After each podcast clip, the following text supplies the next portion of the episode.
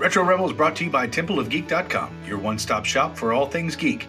You can find all of our episodes and fulfill your sci fi, fantasy, and geek culture related needs at TempleOfGeek.com.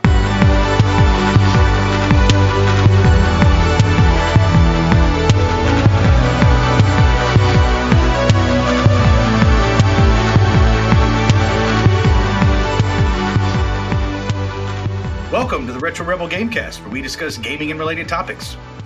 Retro Rebel is released Fridays, and you can find this episode and much more by heading to templeofgeek.com or wherever you download your favorite podcasts. You can also follow us on Facebook and Instagram at Retro Rebel Podcast. My name is Stacy, and with me, as always, is my fellow Rebel co-host Amanda. Hello.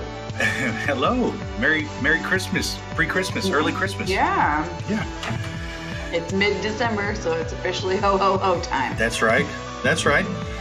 And uh, spite of the time difference, we still uh, same same same amount of days from Christmas. So, but we have a lot to cover. I think we're gonna, this will be a two part episode. I'd like to kind of recap what we've done this year, but start like we always do. Just what are we playing? So, what have, what have you been up to? So I'm playing this game called Karen. It's by this group called Blast Theory, and it's an immersive mobile game that adapts to you and its goal is to build a psychological profile of you. It's supported by the Wales Arts Council uh, over here in the UK, and it is a very, very unusual game. It's free to play on mobile. You can download it and give it a go. Apparently, the experience takes about 10 days to complete. You are introduced to a sort of self help therapist kind of lady who asks you a bunch of questions, and you become immersed in her life and learn about her past relationships and her roommate and all that sort of stuff. And it's very unusual. I can see how, and I won't spoil it, so I won't say how I've been playing it, although you can watch a few minutes of the first few sessions with Karen on our Instagram or YouTube uh, at Retro Rebel Podcast or at Temple of Geek because I did film, like screen record while playing it so that you can kind of see what it is. It is a live action, so it's actually like filmed, and all the outcomes that you choose are also filmed as well. So I imagine it's a pretty expansive project, and apparently, now I haven't completed the game, but apparently at the end you get a psychological report.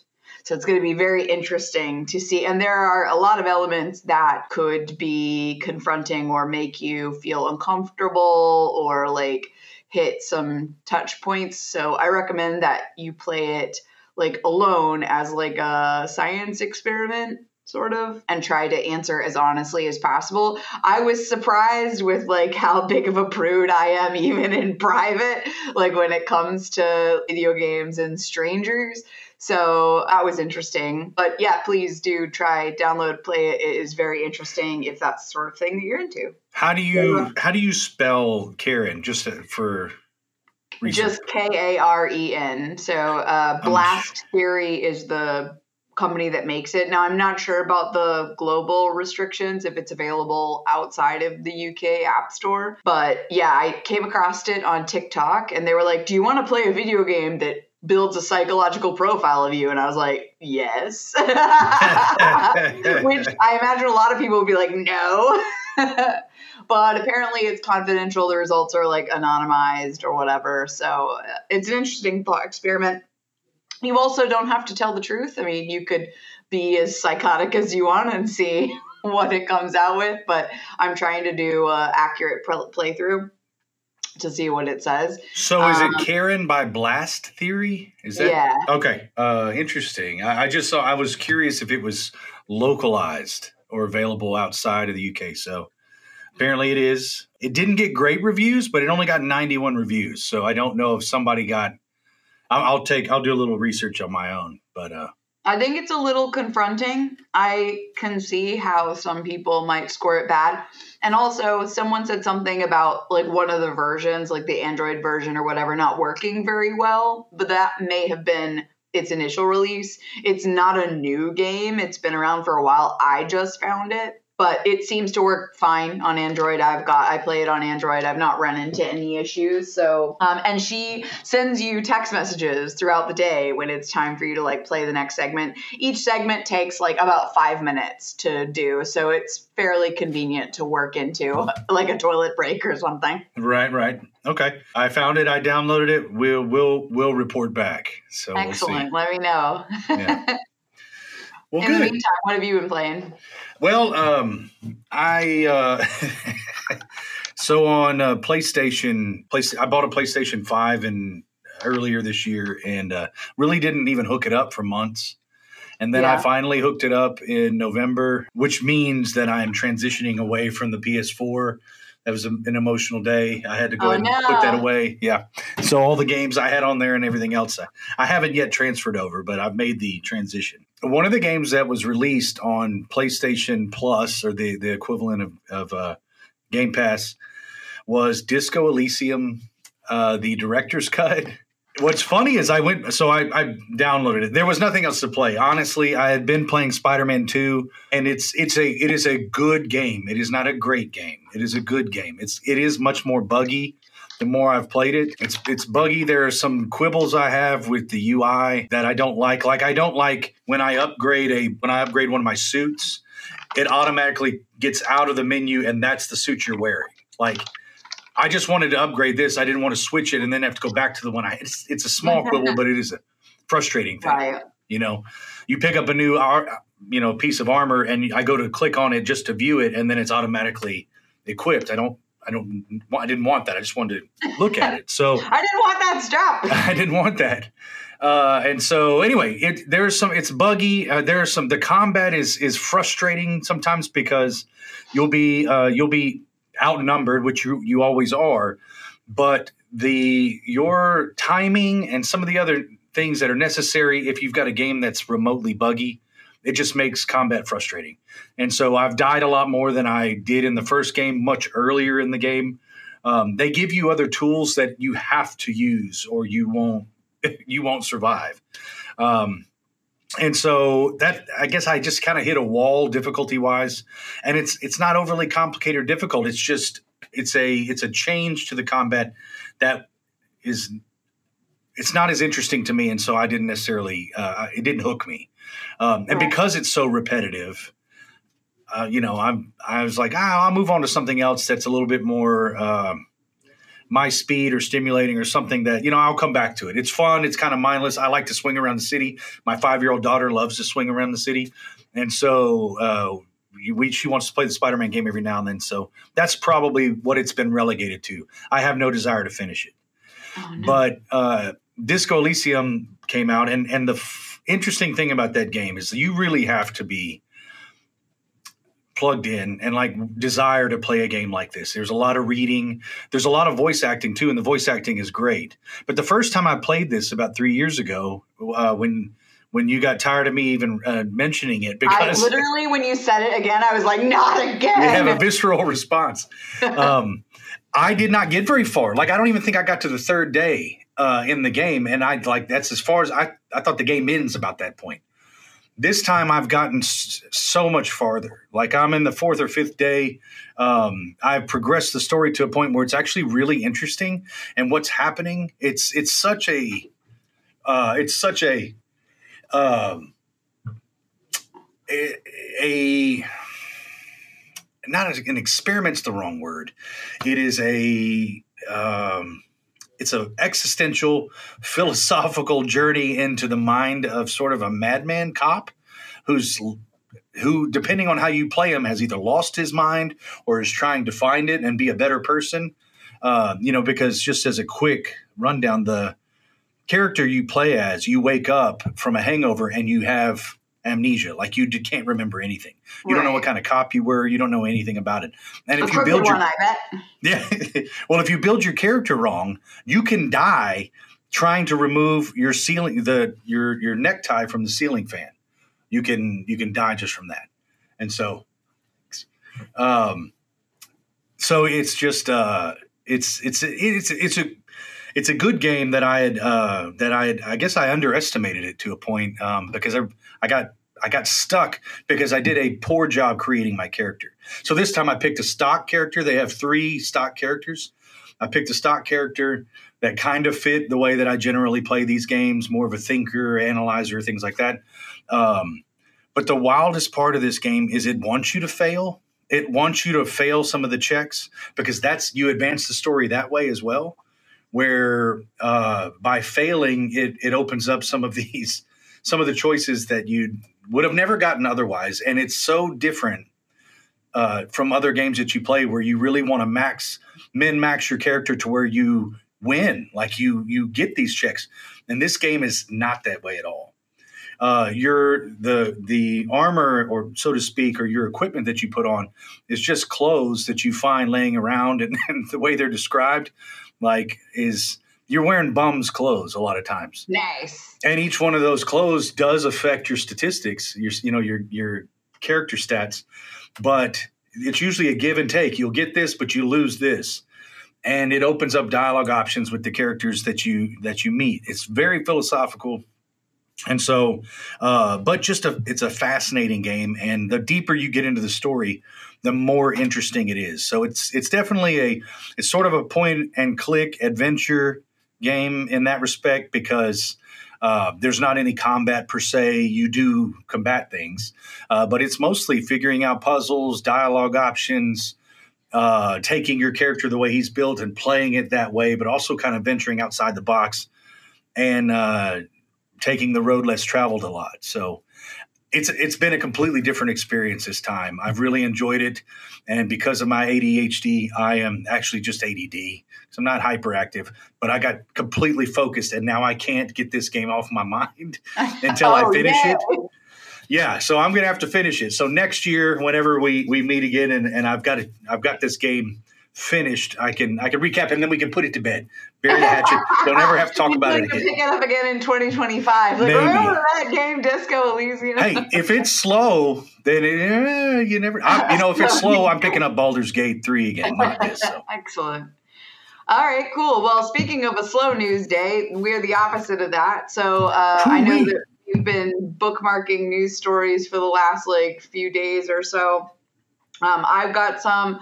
I'll just, I've tried to, mm, well, I've tried to make a sandwich, but I've not achieved it. So I, I have a mix of positive and negative stories. The first one, which I suppose could be positive or negative depending on who you are and how you look at it, is that Xbox has launched a MasterCard.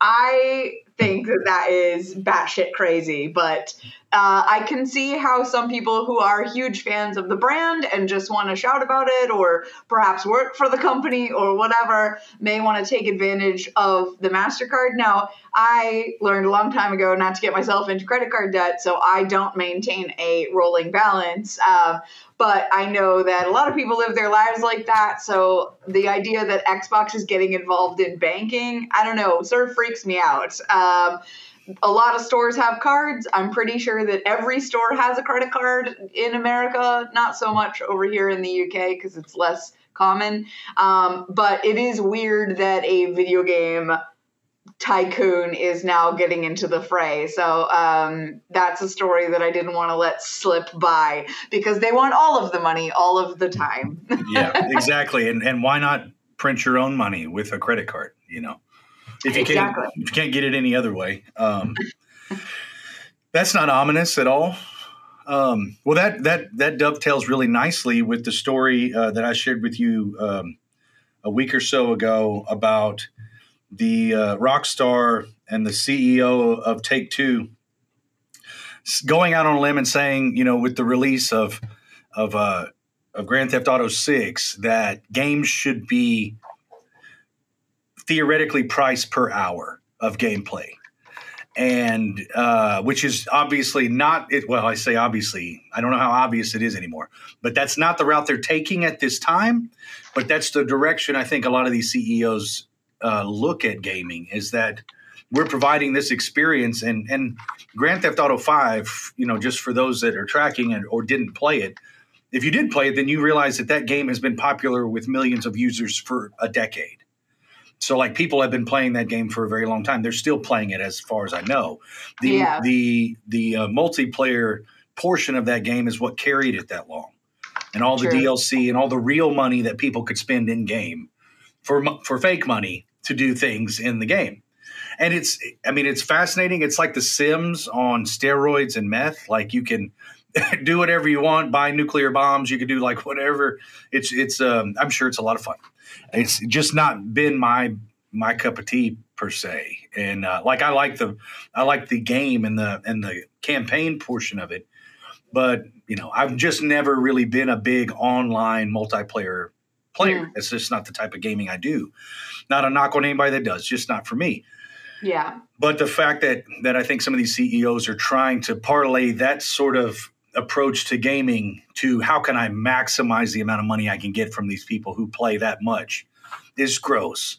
And I just I hate the direction it's going because it's right up there with trying to eliminate um, physical media and uh, be have their kind of fingers in all the pies in terms of always online connectivity and being able to patch things and sell games that aren't even complete.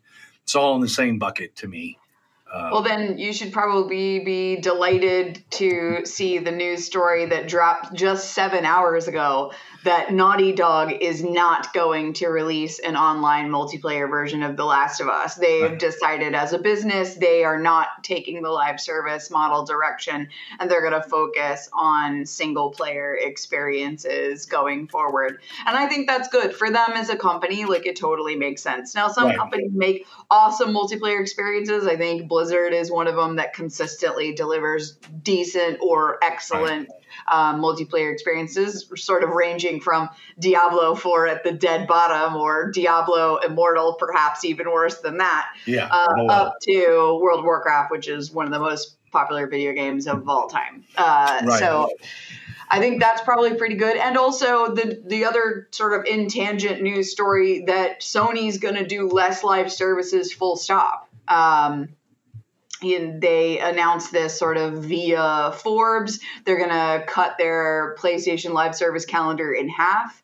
Um, they had sort of told us in you know last year that 60% of their budget was going to be for live service games and now they've decided to review it and they are going to um, have less than the six titles they originally had planned. Um, there was supposed to be 12 uh, by 2025, and they're not gonna do well. Financial year 2025, which is 2026 calendar year, because they use that weird financial year. But um, I think that it's good that they realize that things like Destiny 2 or whatever just are not keeping players as entertained as they would in the past because live service models are still competing for the same number of physical hours per day from gamers. And when you offer a superior single player experience like Baldur's Gate did, then you just aren't playing the live service games. There is, to this to my knowledge, at least as an adult who doesn't suffer from any gaming related OCD, although I have OCD, it isn't targeted that direction.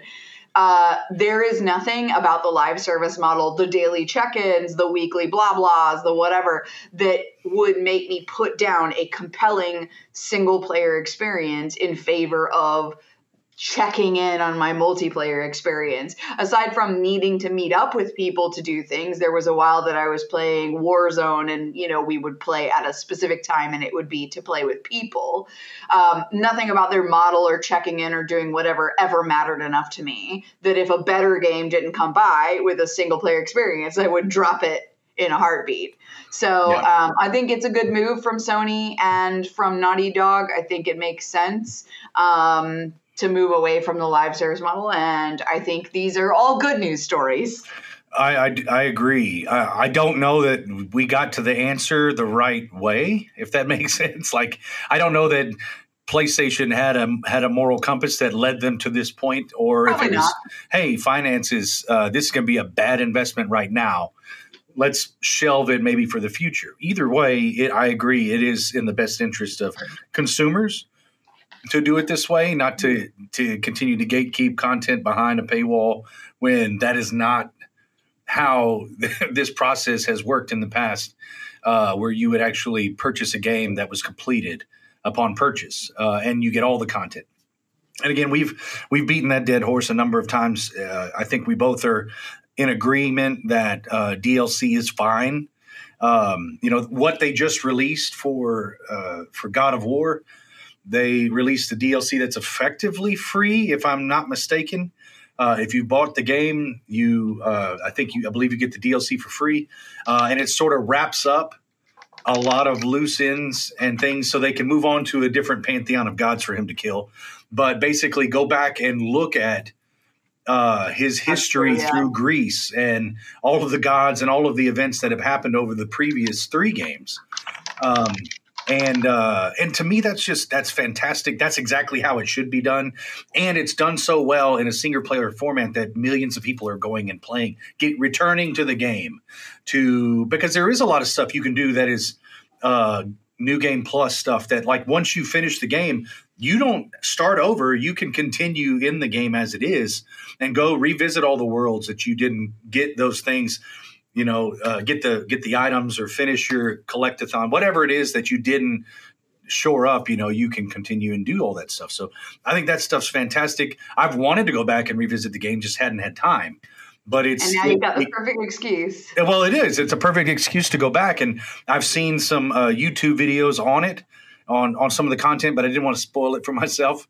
So uh, I am actually looking forward to going back and revisiting that game, especially in downtime or when there aren't any uh, you know new releases. I'm really interested in playing, but that's good news nonetheless. It's good news. Um, I started to play, and I, I don't have another uh, news story per. I do uh, the the company, and let me find the name. I apologize, I had it up. The name of the company uh, is Oh, it's the company that was started ByteDance. Right. Uh, publisher Nuverse is the publisher for Marvel Snap. And uh, I played Marvel Snap for a good six or eight months. Really enjoyed the game at first. Uh, and still still sort of enjoy it. But here's the problem with the way their release schedule. Every single month, they would start over uh, with a new meta. Right. And when you get a new meta, that means that you've got to buy the new Game Pass. So every month you had to buy a Game Pass. And with that Game Pass, you didn't have to. But if you didn't have the new Game Pass, your progression is so slow that you're not going to get the new cards in time before the next one comes out. If you have a job or a family or a significant other or you want to eat or any of these things that are necessary, you know, for you to progress in life, actual life, uh, it makes it difficult for you to get through that unless you bought the Game Pass. And the Game Pass is about 14 bucks or something like that. And they give you enough perks that it seems worth it. But you're almost buying a new game every month that just to compete. And there's no guarantee that you're going to even get to the level. In fact, they've made it to the point where it's like if you're not playing all the time and really, really good and already have most of the cards in the meta, there's no way for you to uh, to really compete at the highest level. You're going to be kind of stuck there in the middle. Same thing sort of happened in in Hearthstone as well. The difference was is if I wanted to concentrate on a class, I could I could destroy all the cards from any other class that I didn't necessarily want, and I'd get enough dust that I could create the meta that I needed for that class. At least for a little while, it would work, and I could earn enough to potentially get more cards, and that I could create more dust, so on and so forth. You don't really have that option in Marvel Snap. So anyway, the in this particular story, Nuverse was um, reportedly laying off mass, which is sort of this is the time period where in the gaming industry a lot of people are being laid off. Uh, unfortunately, slow time. Uh, they'll lay them off, then rehire them in the spring or rehire other individuals so they don't have to pay health insurance and a number of the other issues that that has plagued the industry to begin with. But it wasn't necessarily a, a good sign. Uh, but it's also not necessarily um, a, an omen of doom for that company. Marvel Snap's still functioning. It's still going. It's free to play, although it is not free. Uh, I will tell you that much. Uh, if you play it for any length of time, I just I challenge a person not to spend any money and actually enjoy the game. Um, so I have shelved it for now. I don't anticipate revisiting it. It was fun while it lasted. Um, but much like Hearthstone, those two are sort of shelved for me. Too right. much, too much in terms of um, keeping up with the meta. The just what's going on? Yeah. Yeah. No, I get that. Um, well, I guess the last news story that I have, and I think it's something that everybody has been talking about for a long time, and we just have definitive proof, is that PlayStation is going to delete Discovery shows that people have purchased on their PlayStation devices because you don't actually own any digital stuff that you buy, and we all sort of knew it. Um, but it's just proof. So if you would download MythBusters or The Deadliest Catch or anything else on Discovery, um, and you had actually purchased those items, uh, sorry. Uh, we warned you. Refund. You are not getting any part of your money back as far as that they've been reported and you will just not access those things. So if you want them, you need to go buy them in physical media again, some other way. Um, and, and that's the thing. If, if you want something in perpetuity, don't buy it digitally. I think it's been very, very made very, very clear. Now, if you're someone like me and you only play things once and you don't care, then that's fine. But uh, if you're a collector like yourself or Daniel or you know any of the other people that run Temple of Geek and have participated with us over the years, then it, it probably is the death knell we all saw coming. If um, you want to revisit it ever, like just if you if you want control over your ability to access that, yeah, uh, in perpetuity, that's the only way to guarantee it. Exactly. And that means don't buy digital only consoles. Do you know like if if that is what you value is the ability to replay things and go back and revisit them, then digital is just not the method for you. Uh, publishers have made it very clear that you don't own anything that is distributed di- digitally. So no, and and you know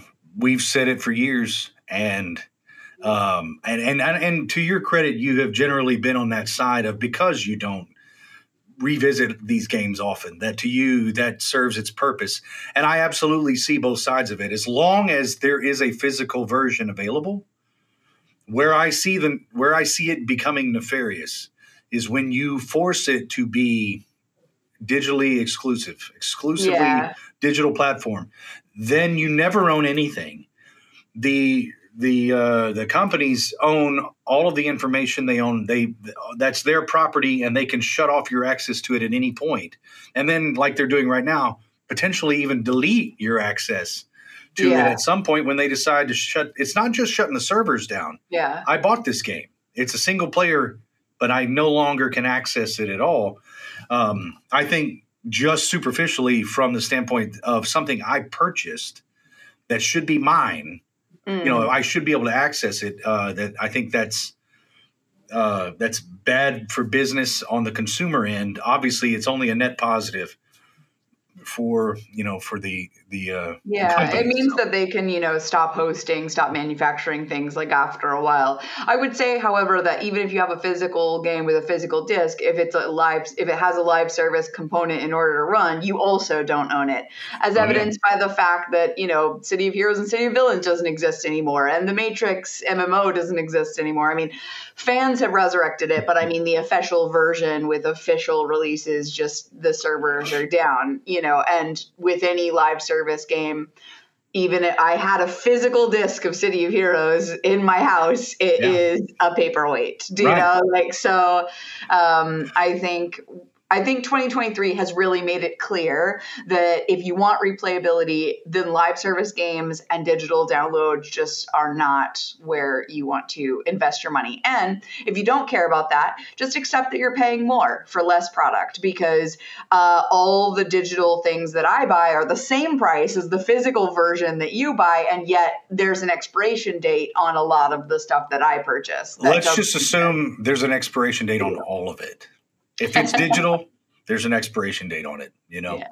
Um, no, I think you that summed it up very well. I mean, you could that could be the tagline for this. You know? Perfect. Uh, well, if we weren't going to jump into the awards, which it's been a lean year, so it won't take as long as it usually does for us true. to get through our awards. That's true.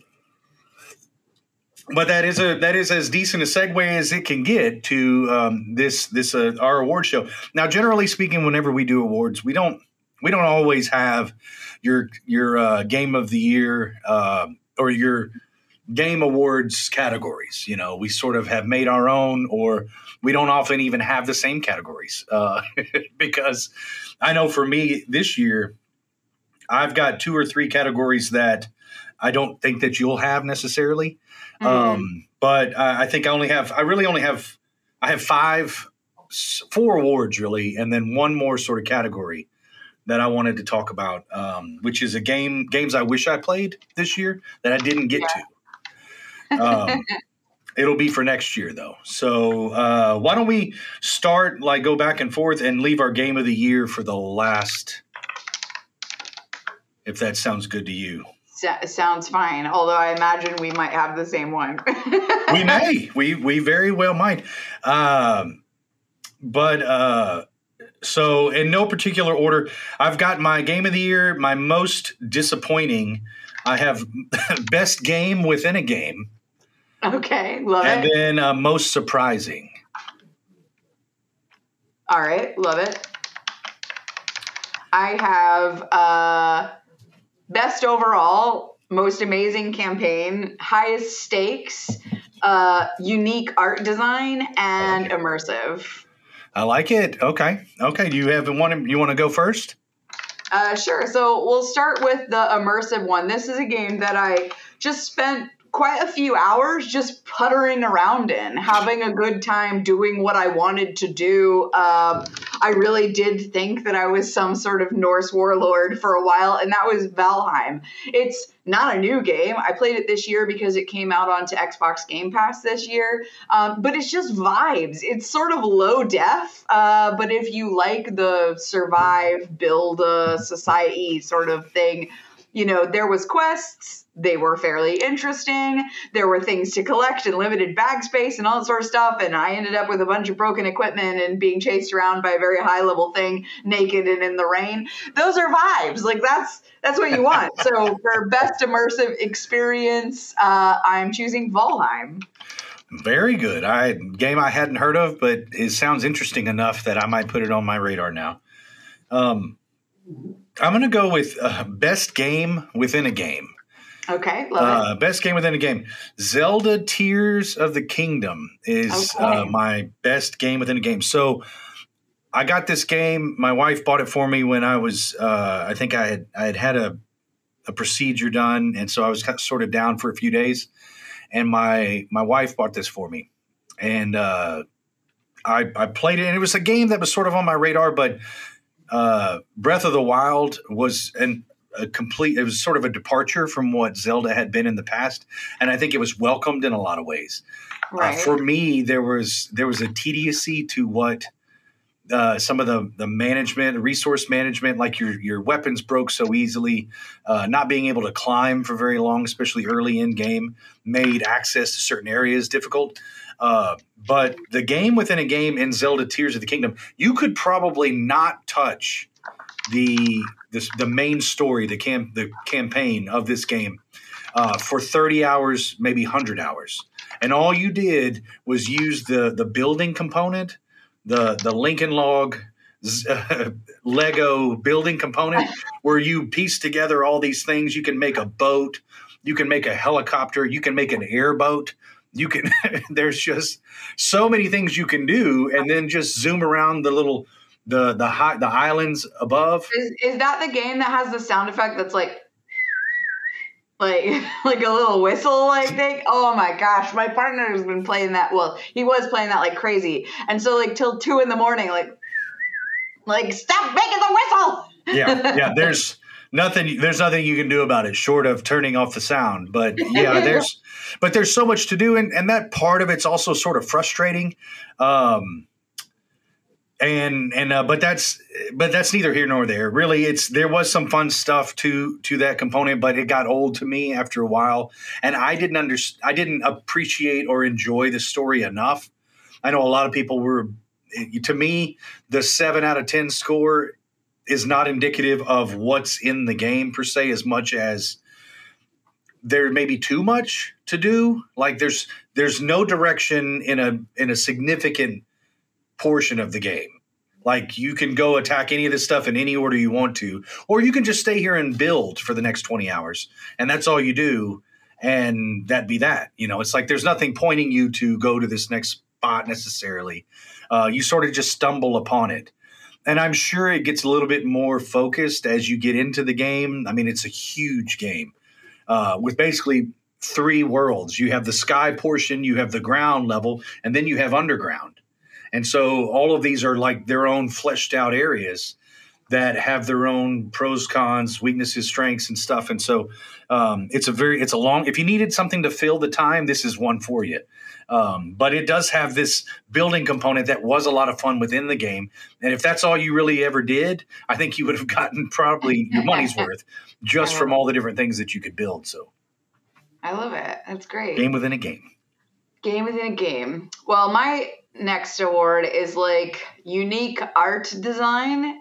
So, uh, I mean, it isn't the only game that I can think of that sort of looks like this, but Atomic Heart for me was such an interesting fusion of like Soviet brutalism and uh, 1950s like post-war optimism in terms of art design that I just found it really spectacular to look at. Yeah. I didn't play a lot of it it was actually really, really slow to get going. I think the intro, like cutscene environment part, is like 30 odd minutes long. There's a part where you're in a vehicle being flown around that I'm certain is like seven minutes. And, uh, but they love their game design, they want to show it off, and it really is quite spectacular. So if you want a pretty looking game with semi-functional mechanics otherwise um, and a fairly interesting story then i would recommend atomic heart. It is a on strong b.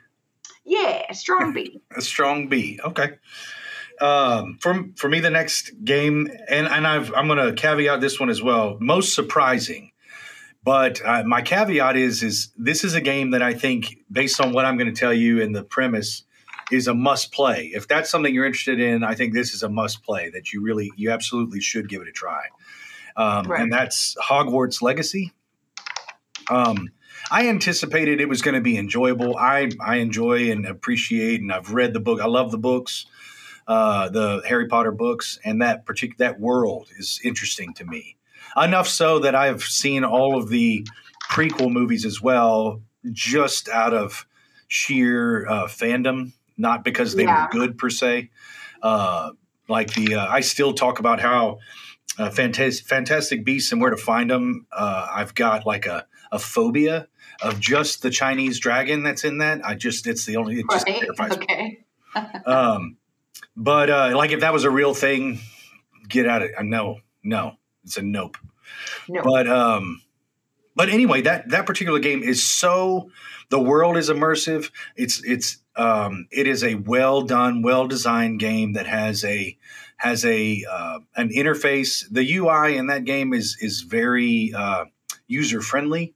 Mm. Um, if you are a fan of Harry Potter, it is absolutely uh, a must play. Um, just because it, it fleshes out some of the history. Uh, the the castle, Hogwarts Castle, is so well designed and re- and realized that uh, I mean, you you just you feel immersed in that world, and so uh, from the magic that you can learn, uh, the I mean, you can you can pretty much run the gamut of good and bad. You can you sort of have choices as to be good or bad.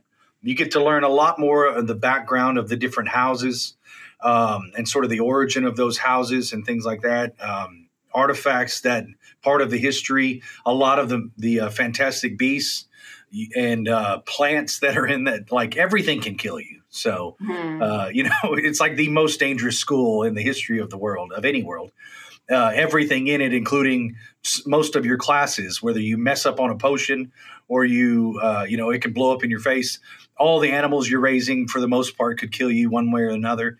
Uh, the plants are poisonous or will eat you or will you know or whatever. And so there's just a lot there's a lot to the game a lot of depth. Um, and uh, it's it's it's not it's not one of those games that just feels like it's filling the time and giving you a lot of busy stuff to do. Uh, mm-hmm. Side quests are interesting, though the world is fairly large. You can tell that there's areas that are set up for expansions that they just haven't designed yet. Uh, and I think that they've recently come out with one of those. Uh, I just haven't had a chance to play it, but I was thoroughly surprised uh, by how good this particular game was. Um, I enjoyed it. I finished it, uh, and I actually have considered going back. And if they continue to support it, I absolutely will. So. Amazing. Yeah. And, um, you know, if you want to play Hogwarts Legacy, but you don't want to support the author and ensure that she gets no royalties, you could buy a used copy. That's true. That's true. And okay. I think it, maybe even on Game Pass. I don't know if it is now, but uh, I haven't seen it yet. I haven't seen it yet. Um, okay, let's see here. So my next award is for the highest stakes. And it was a game that I played that at points actually made me feel legitimately stressed out. Like, where time really is running out and you just feel panic. um, and that was Citizen Sleeper. So it is a sort of text based visual game. It's not like action really. It's like a comic book, pretty much, a choose your own adventure, as it were. And you're in the space station, and lots of people are racist against you for whatever reason. And you're trying to complete these missions and build relationships with people and help people and, um, you know, establish yourself and look after your own basic needs, sort of all at the same time while you're being hunted um, it's very cool. I actually did feel stressed out, like the time was real and it was really ticking down. Uh, I did not complete it. I played it for a um, video game review that I attended, uh, but I got like I don't know six or seven hours into it, and it was it was pretty interesting. I did two playthroughs because the first one I totally screwed up and I didn't know what I was doing. The second one was slightly more successful, although not that much so. Uh, it's interesting. It's like a dice rolling dice assignment game like within it in order to achieve it. Very unusual. I recommend you pick it up. Uh, it is not a new game per se but it was new to me. I played it this year for the first time ever and it is on my list of the best games. Absolutely. Citizen sleeper? Yeah citizen sleeper. Okay. I uh I put it down. That and Atomic Heart, I both are, I'm going to go take a look at. Excellent. Um, so my next my next category, I think I'm going to go with really my only um, negative uh, category, and that is most disappointing. Right. Uh, my most disappointing game of this year is Diablo Four. Oh. Um, my reasoning: Diablo Four is a beautiful game. Um, I thought that the premise of it is fine. I really have never played it because the story was riveting. Never. That's not the reason I played Diablo. You like dungeon crawlers. You like to, uh, you know, uh, it's not. It, it's a. It's a. It's definitely a looter. Uh, you know, a, a, dungeon game where and, and, a dungeon crawling looting looting game where um, the action is the point you know, it's like you build your character and the action is the point. What I found in the game is that there are certain classes that are, I believe, exponentially more difficult to play based on your build. Um, and so it's not necessarily a game where it's, I feel like it's broken and unbalanced in that respect. Yeah. So you, you have a, you would have to min max a character to be where you need to be. And, and some of the monotony, some of the, some of the uh, mechanics is not necessarily the right word, but the the direction that that the game forces you in to uh, to advance uh, in terms of loot, like getting the best loot or or whatever. It's it's so repetitive and monotonous. And i hadn't i hadn't even gotten to the point where i finished the game and now i've just got to go do the mythics or you know the high level dungeons and things like that to continue to upgrade my gear. Um, i didn't even get to that point. I got to the point where there were some bosses i literally couldn't beat because mm. of the build that i had. And and poison damage is so overpowered yeah. and especially from a boss. And if you didn't build your character to be resistant to that to the point that it actually matters. Because what's three percent resistance? To, what does that matter? It's like it, the math that I need to be able to, the degree I needed, I didn't get. So uh, to really understand the mechanics, and so uh, I, I put it down. It it wasn't it wasn't made for me. Diablo three, absolutely. I thoroughly mm. enjoyed Diablo three. Um, I had a demon hunter that was as much fun to play as anything I've ever played in that series.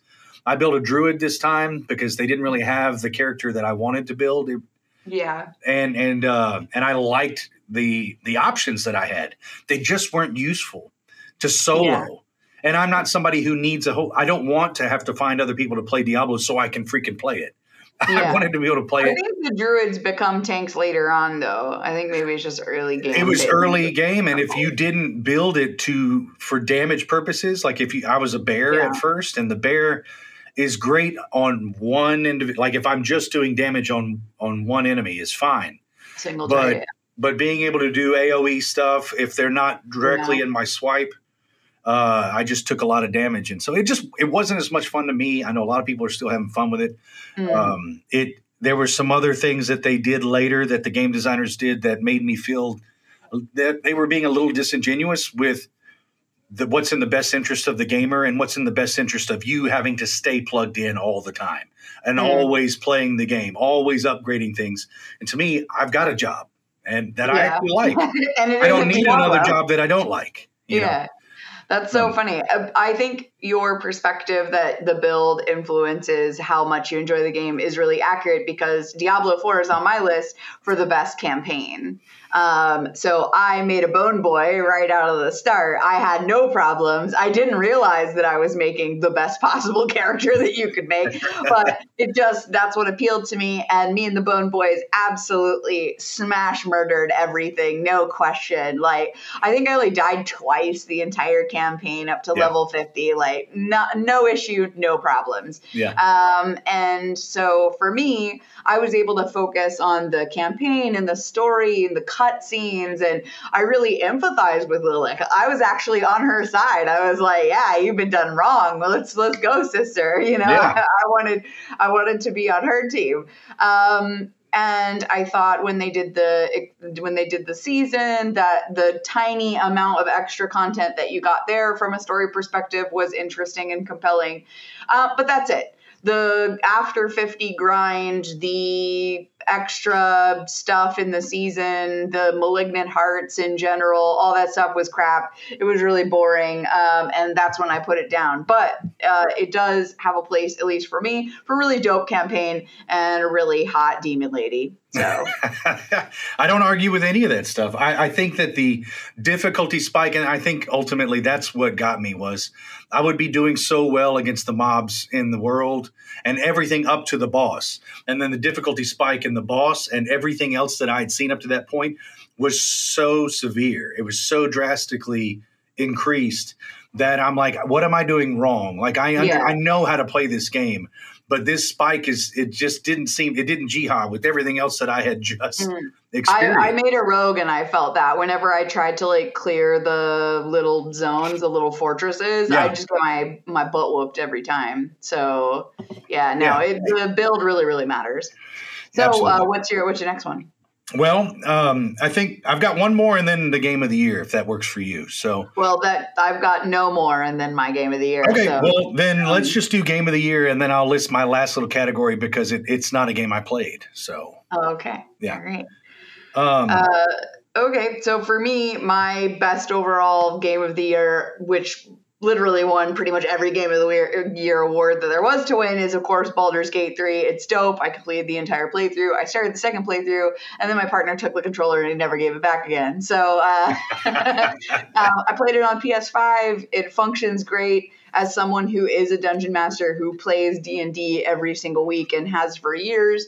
Like it's absolutely killer. In fact, it's made me better at playing proper tabletop because I understand some of the mechanics and how they could function a little bit better than maybe I did just thinking about it in my head. Yeah. So um, yeah, absolutely killer. That's my game of the year. I would, I would, I well, I I agree. Um, I put as a consolation because I have never had a game of the year or we've never done an award show where I didn't have a caveat where it's like I need to also mention this game. Yeah, this is what you do. I do. Absolutely. 100 every time. um, uh, Jedi, uh, Star Wars Jedi Survivor um, right. is a is is my um, is, is my consolation prize winner uh, in that it was a great game. Uh, it it built on what was done with Outcast and uh, and and just improved upon that in every way. It is definitely a must to me. It's a must play game if you are a fan of those things. If you even sort of like uh, the the the Dark Souls idea in a Star Wars universe. That I, am not a big fan of Dark Souls. I've played it. I play. I own Elden Ring, and I've played it. Um, it just is not my cup of tea either. But this is. It's Star Wars. It's not quite as difficult as some of those games, but the same idea is. It's fair. Uh, most of the time, it's fair and uh, you just have to figure out the, the boss mechanics of each individual you're fighting. Then it's up to you and your timing to be right, you know.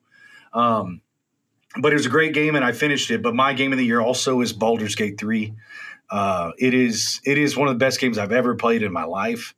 I will absolutely go back and revisit it, build different characters, go in different directions, different parties.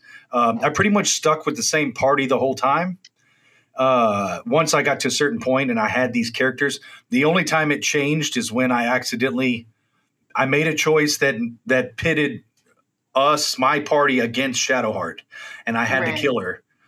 And I yeah, killed her by I teep, well, I teep kicked her off of the stage in, in uh, where she went into a cavern and she was gone. So like there was no way to even get her body.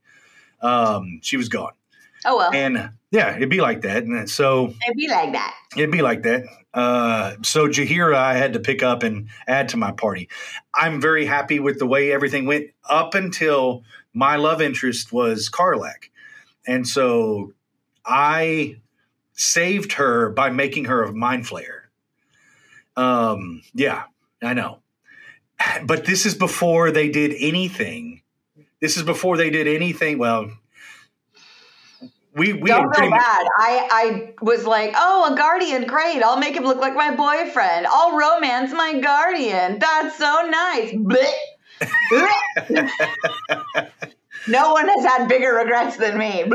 hey, so so in a way, you did the same thing, just didn't know it. Um, and so you know the uh, spoiler alert. So, but now that they've changed, uh, now that they've changed some of, they've added patches that make the epilogues better. I think there's even a way that you can save Karlach if you make the right choices throughout the story. There's a way that you can save her now where I didn't have to do that. So I wish I could go back because I actually haven't finished the game. I'm at the very last fight. Right. And I and because of the way that my party is created and uh, I just I'm having a harder time finishing. I'm a theme here. Uh, well, it's because I play the game I want to, and I don't know what the best, you know, what the best characteristics. Yeah, I'm learning. To be fair, I, I already knew what the best is going into Baldur's Gate. I made it day one right out the gate. Right.